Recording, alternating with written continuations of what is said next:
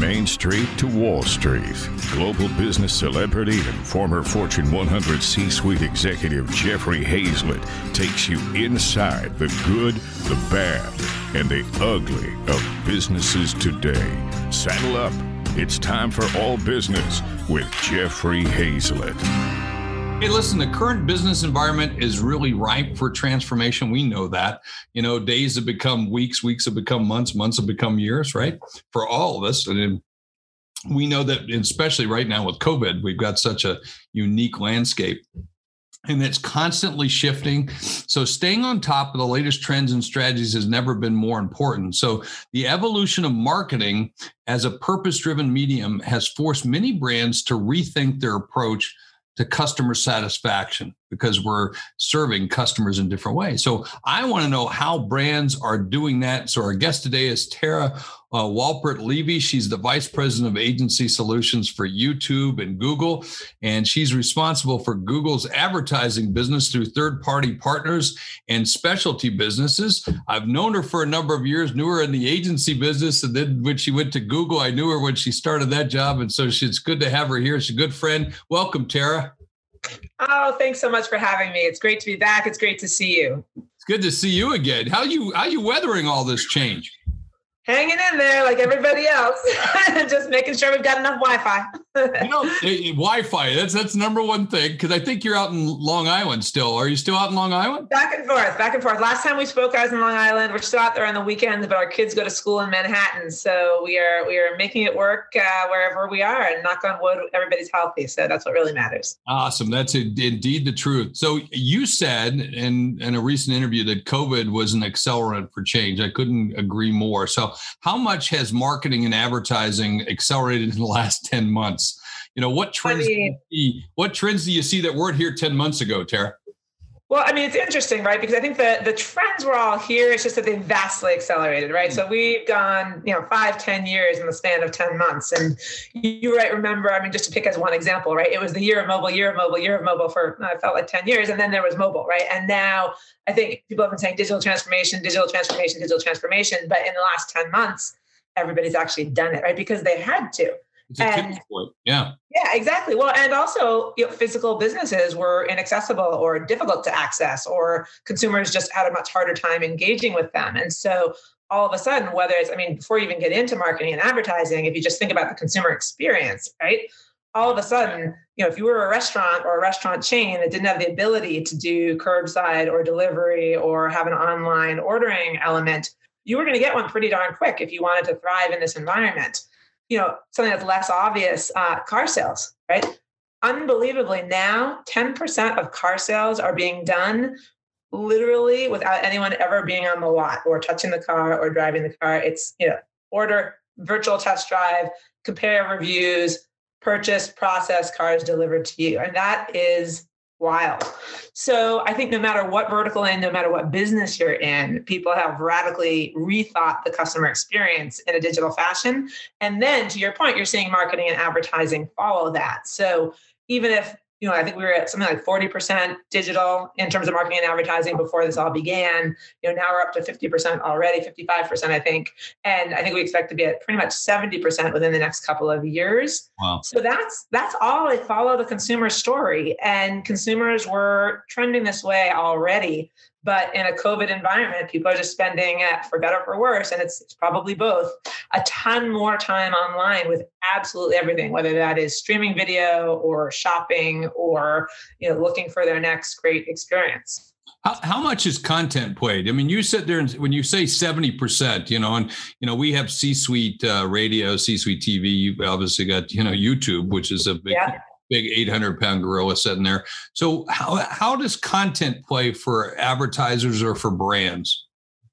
Well, so I think the first thing is simply where are people actually consuming content, whether it's branded content or not. So, you know, and this has again been one of those trends that people have said for was coming forever. But the move from a more traditional T environment to streaming clearly exploded in COVID uh, you know, I can speak for YouTube because that's what I know. We saw you know, five times the viewership of YouTube during this period than we had prior, and literally 100 million people watching YouTube on their television screens. I am sure, you know, our various streaming partners, competitors, et cetera, you know, saw similar patterns because that's what people are doing.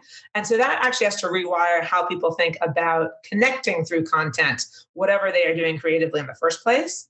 And then on top of that, I think you know consumer expectations for engaging, interesting, personalized content had been rising already. It's even more so now because again they're they're operating entirely in a digital environment where you could act off it immediately, and therefore the more personal the message, the the better off you are.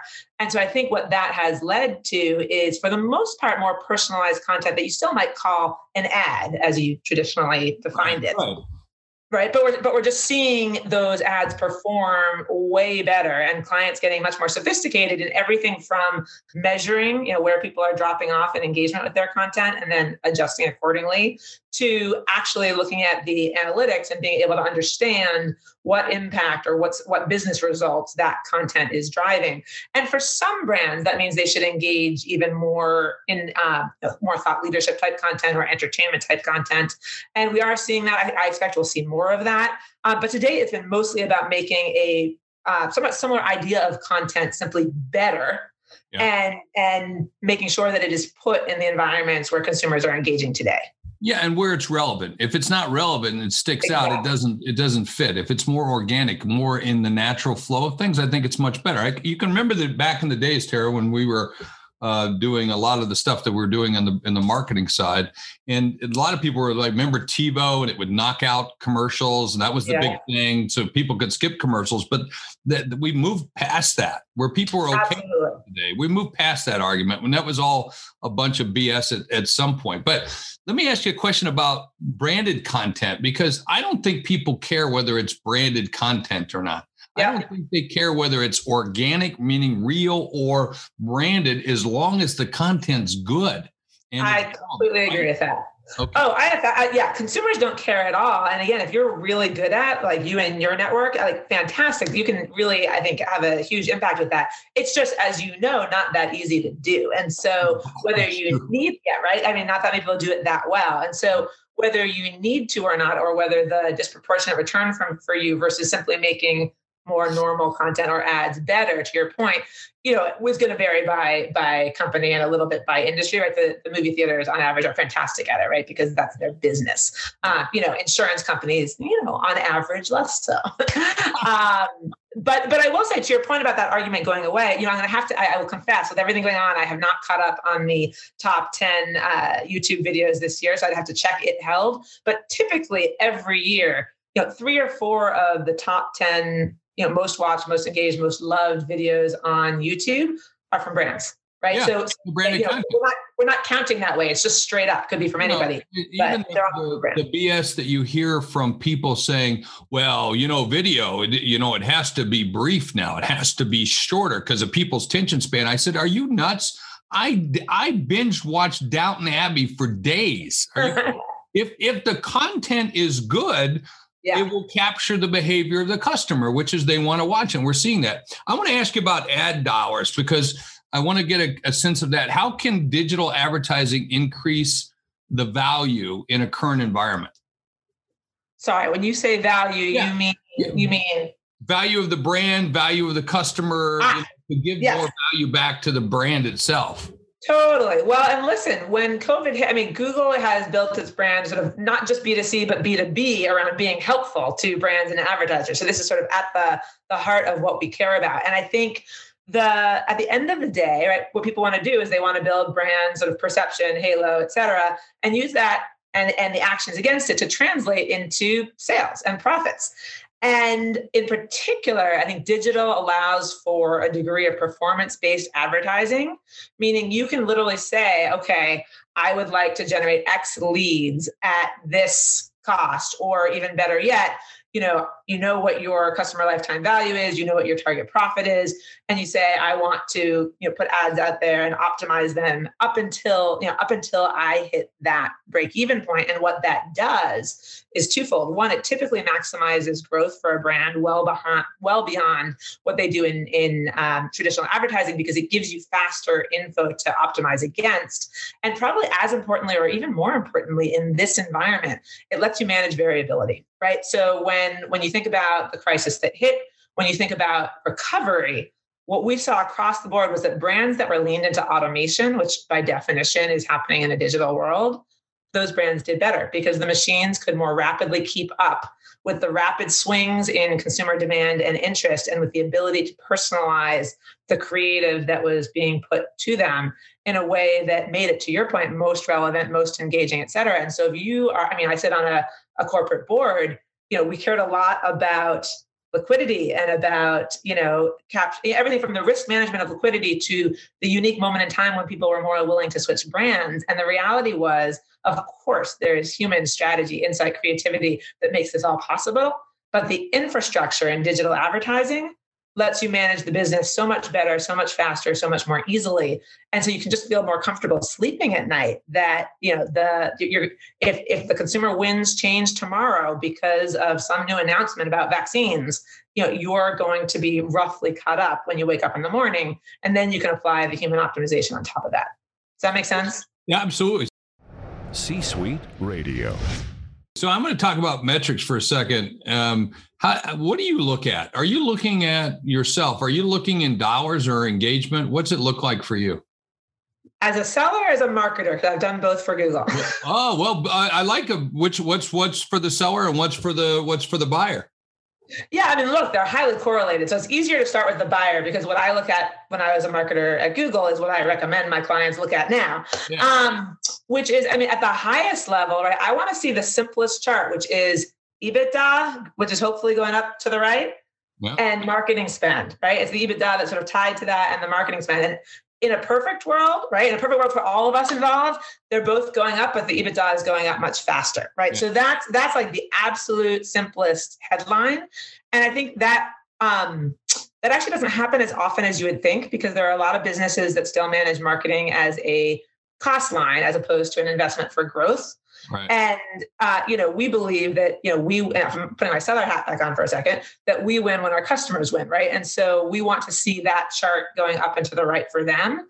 You know, beyond that, like I love to be able to break that down into, in particular, in this moment, you know, new customer acquisition and their behavior and then also sort of existing customer retention and their behavior because we're seeing a lot of businesses that are getting many more new customers new segments than they ever have before and so people don't have the time right now, or in many cases, even the partners who are able to do a lot of the more traditional modes of research of understanding those new personas and new segments, but they are able to get rich data about behavior, right? That lets them adjust even without, you know, having quite as much qualitative hypothetical around it. They've got real world info. Yeah, when that line doesn't go up, so I'm I'm making the spend. I used to have this thing yeah. with my CFO all the time. Says when I spend on advertising, yeah, sales go up. When I stop, sales go down. Let me show you this, and I show yeah. them. I could show them any at any given time. So when it doesn't go as high as you would like on the EBITDA, or don't see it trailing, or don't see it leading, yep. As a customer, I come back to you and say, "Hey Terry, you told me to do this. I went and did this. Yeah, you know, yep. you're Google. You guys know everything, and I'm doing this. It's not working for me. How do you deal with that?" Or, so do, you, or do you deal with it? Do you ever have that? You got to have. Of course, it. no, of course, we, of course we do, right? I mean, the, the machines aren't perfect, and neither are we. um, and by the way, often it does take time, and we usually try to talk to our customers about this up front, depending how direct the correlation is between the kind of marketing you're doing and the kind of response you want. It may take longer, you know, days or yeah, weeks. There's no push a button and immediately something comes out. I mean, it doesn't. Right. The, the system has to learn what you're trying to do and to see how people respond to it. Um, so, so we try to help people manage their expectations that with a fundamentally new strategy, right? It's going to take you a couple weeks to look at it and really know for sure what's happening. But even before that, we look very closely because one of the things you get to see is when you have on average, you know, tens of thousands of permutations of an ad, right? You can see immediately which ones are working better for which audiences, and then you can simply adjust the mix to do more of that. So wherever your line is, you can always bend the curve, right? And if um, you know, if it if it is with all the optimizations you can do against audience, against creative, against you know time of day, against content, all that. If nothing is working, then for whatever reason, it's not the right tactic for you. I will say that doesn't happen a ton. Um, what what can happen is that you know we we might find some mixes, some audiences, some creatives simply work a lot better than others, and so then we just you know switch hard to those. The other thing we typically do, and this is what we say to the CFOs, so you may you may appreciate this, is that you know, we try to build in the guardrails up front, right? And so the the mental shift is instead of having the guardrail be, well, my marketing budget is X, and I'm not going to spend any more than that. The guardrail instead is, I will not pay for an ad that does not deliver against this target return on ad spend. Um, and so that that tends to you know give us and our clients together a lot more room to freely optimize to help them find the most growth without stressing that that you know there's going to be an uncomfortable CFO. Yeah, how often do you actually do that? Where you sit down with me as a CMO, and I would say, or any any spender at any, and I assume it's at any level to some extent, but to say, hey, I can put these guardrails or governance or what I would call conditions of satisfaction.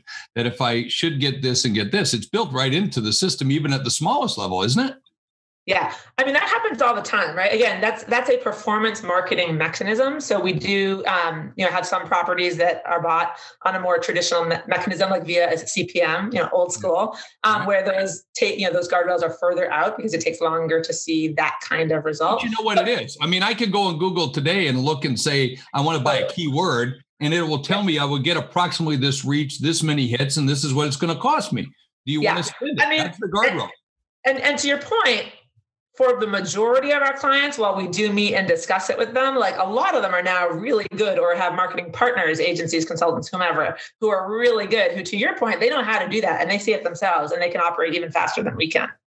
Awesome. Hey, listen, Tara, I want to, I, I thank you. What a pleasure to see you again. Uh, I'm going to turn it back over to my co-host, Green, uh, Greg Greenberg and to Trisha Ben, and we're going to take it out to our members. We'd love to have them have some input.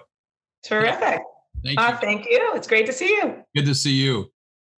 Thank you so much, Jeff and Tara. That was uh, fantastic. We love having these high level insights into what's actually happening in all the different worlds of what C suite is about. And Susan Chambers had a great question for you. She says, um, Would you like to hear about the charity world? What are the innovations? How do you show up? Um, what should people not be doing? Um, obviously, in terms of philanthropic work, moving straight into digital is a big leap. Um, so what are your what are your best pieces of advice there, Tara?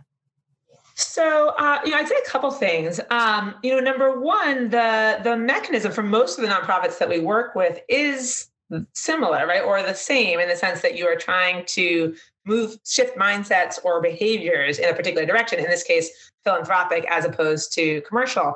But but the approach is largely similar. Typically, we have you know smaller budgets to work with, and I would encourage Susan and others to look into the Google Ad Grants program, which is a major nonprofit initiative in terms of giving access to um, ad grants for search. Uh, we also do have other uh, training programs that we offer to uh, nonprofits to help them understand how to get the most of our out of our systems.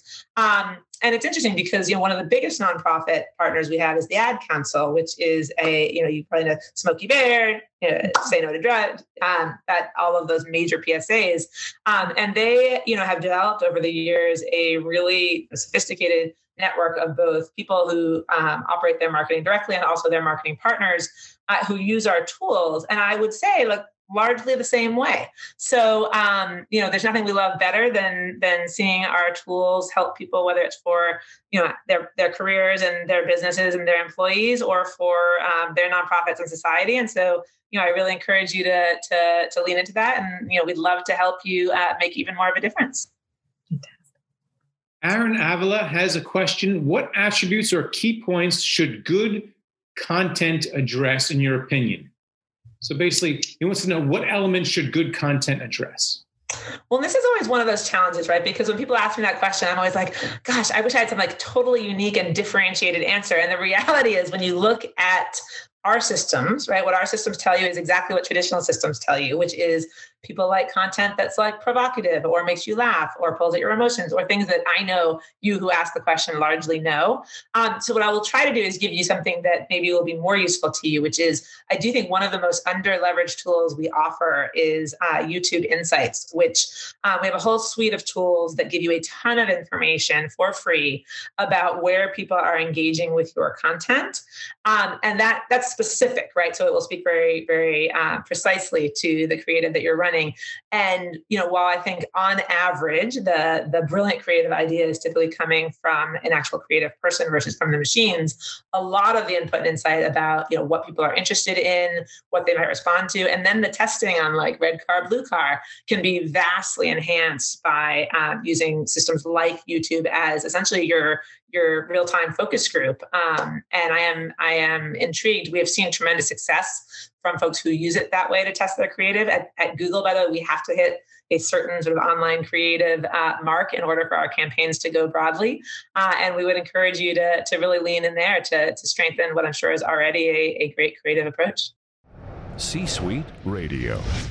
Alan Brunton is an, uh, one of our leaders. He says, How do you qualify a business timeline for success with an ad campaign? And when do you decide to make that shift? So essentially, how are you um, how are you monitoring, uh, cr- creating those kind of timelines of when do you what what data do you need to collect? When do you make that judgment call? And then when do you make changes and and and continue that process?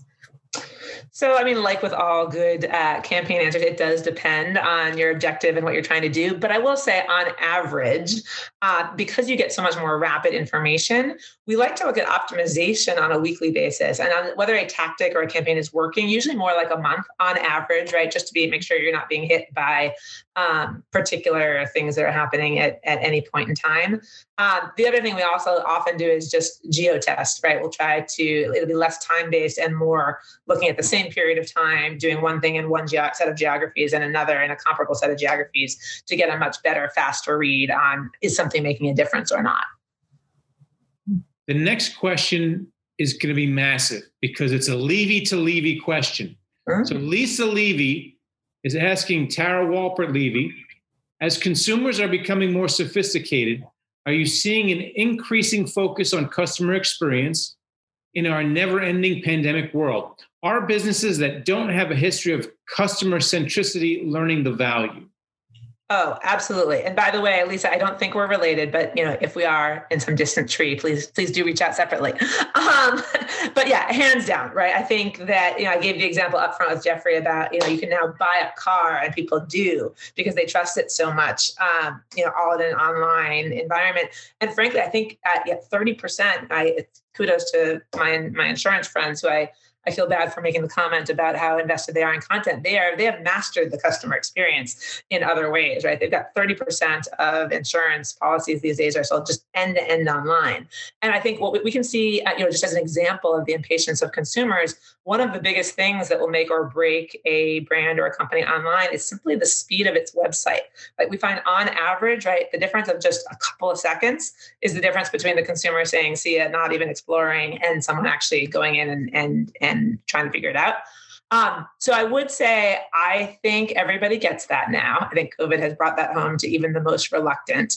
Um, and and interestingly, I think eh, pre-COVID, you know, you had seen this almost unique advantage and gap on the companies that were built D2C, meaning they were only online. Um, and you know, by definition, they were so leaned into the online customer experience and so in tune with reacting to quick feedback and iterating, and they still are. I would just say I've been very impressed by the omnichannel uh, companies, retailers, restaurants, others who have had to very quickly up their game to compete in a world where their physical footprint is more limited in terms of access. And you can really see see if you do it right, you know, the impact of um, being able to be both online and offline. Like I think about companies like Best Buy or Target and the customer experience they've created that is really seamless from your online customized experience to, you know, I pull up to Target to pick up my curbside order and they, you know, can tell based on technology, you know, from my phone when I'm going to be there. They've got it ready. They've got the like, thank you for being with us as I leave. I mean, they're very impressive. So I think um, companies across the board really are getting it. And I think that is a win win for our customers and for businesses. There are, there are a couple questions that I would love to ask you about monetization, Tara. So, you know, there's the the age old question in terms of that connection to the strategy and the monetization, the money of the marketing function, the CEO, the sales uh, arm of the organization or the executive. Um, and I'm just curious: Are you seeing changes in that uh, with COVID? You know so how is that dynamic playing out with covid? Because that's an age old dynamic but uh, but interesting over the last eight nine months. And then and then the other piece of the, the other piece that talks to monetization is i'd love to know what you think people aren't maximizing uh, in your tools and technology and so on for the monetization of what they're putting out there what they're doing um, in your in your worlds of google and youtube Sure. Um, I alluded to this a little bit with Jeffrey, but I think it's really interesting. I had a funny conversation with someone the other day where uh, I'm working on this paper for sitting board members, and one of the things in it talks about the need to shift uh, the mentality at the board level and across the C suite to think of marketing as a growth investment vehicle and not as a cost driver. And this person was said, you know, Tara, like I really don't think that's a board issue, right? That's a operational issue. And I was like, no, it's it's a fundamental board issue, and we are seeing it more and more across the board because if you have either a board or a C suite that's just saying, hey, like marketing as a percentage of revenue simply has to go down as we think about margin expansion, which is totally legit. Um, but sort of missing the point that actually today you know marketing can be used to expand margins while you expand the top line that's a major difference in how you approach strategy and what we see you know how you're going to approach growth. So um, I think those conversations are changing a lot. I'm seeing more and more of them, right? And so the key combination really is the CMO, the CIO. Sometimes those roles are now only one person, right? Which is mm-hmm. why it's you know it's become more and more important uh, in partnership with the CFO and the CEO to really have a clear north star on what the business goals of the marketing organization are, and then setting up you know what is necessary to support that as a result right so just one tactical example you know you need to think more flexibly about budgeting across the year versus sort of setting it and forgetting it right up front. The marketer typically can't decide that on their own right? That's a cross-functional c-suite decision. So um, seeing a lot of difference there. And in particular i think the fact that online revenues are a bigger percentage of total revenues for more companies during covid time and because of those sort of guardrails and ability to see quickly what's happening that I talked about with Jeffrey, I think that's accelerating that conversation a lot. Mm-hmm. Um, when I think about where folks could have even more opportunity in terms of interacting with our tools. It's a couple things. One you know the the more business insight we have the better results we're able to generate. You know there are different degrees of comfort today in our client base in terms of how much they want to share one way or the other and i, I totally get that. But uh, in general the more the more insight you can give us the the better the machines and we can work for you.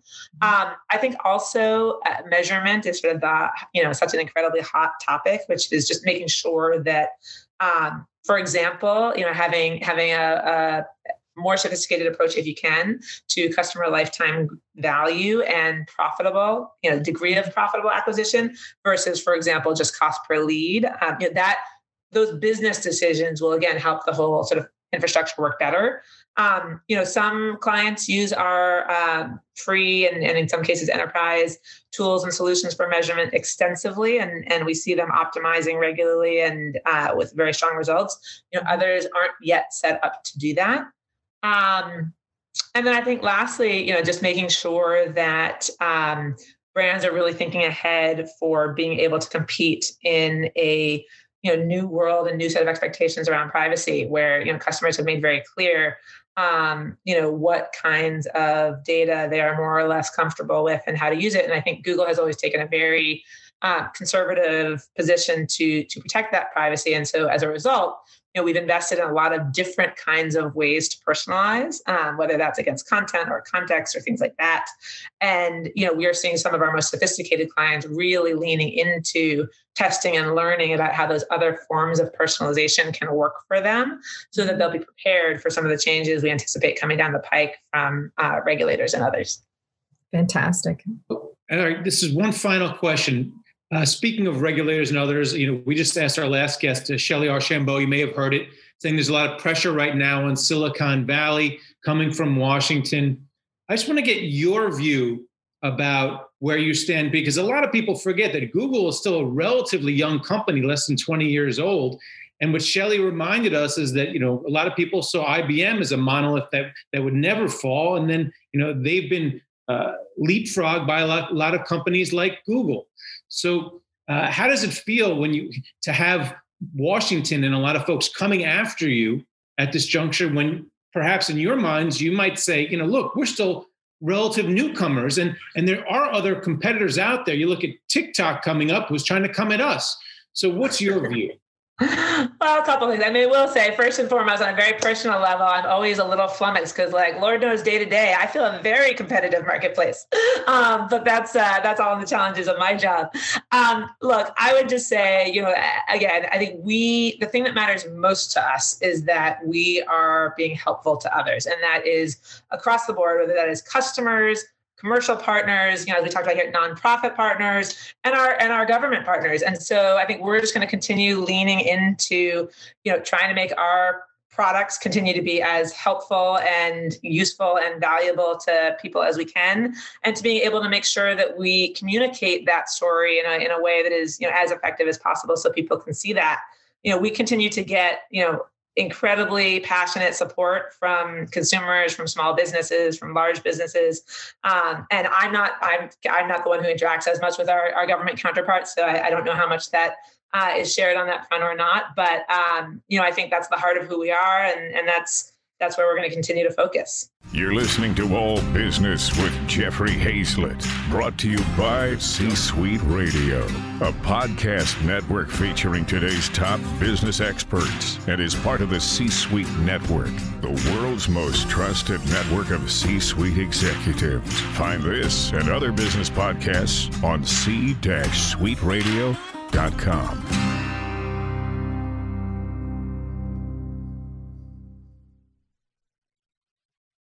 This podcast is a part of the C Suite Radio Network. For more top business podcasts, visit c-suiteradio.com.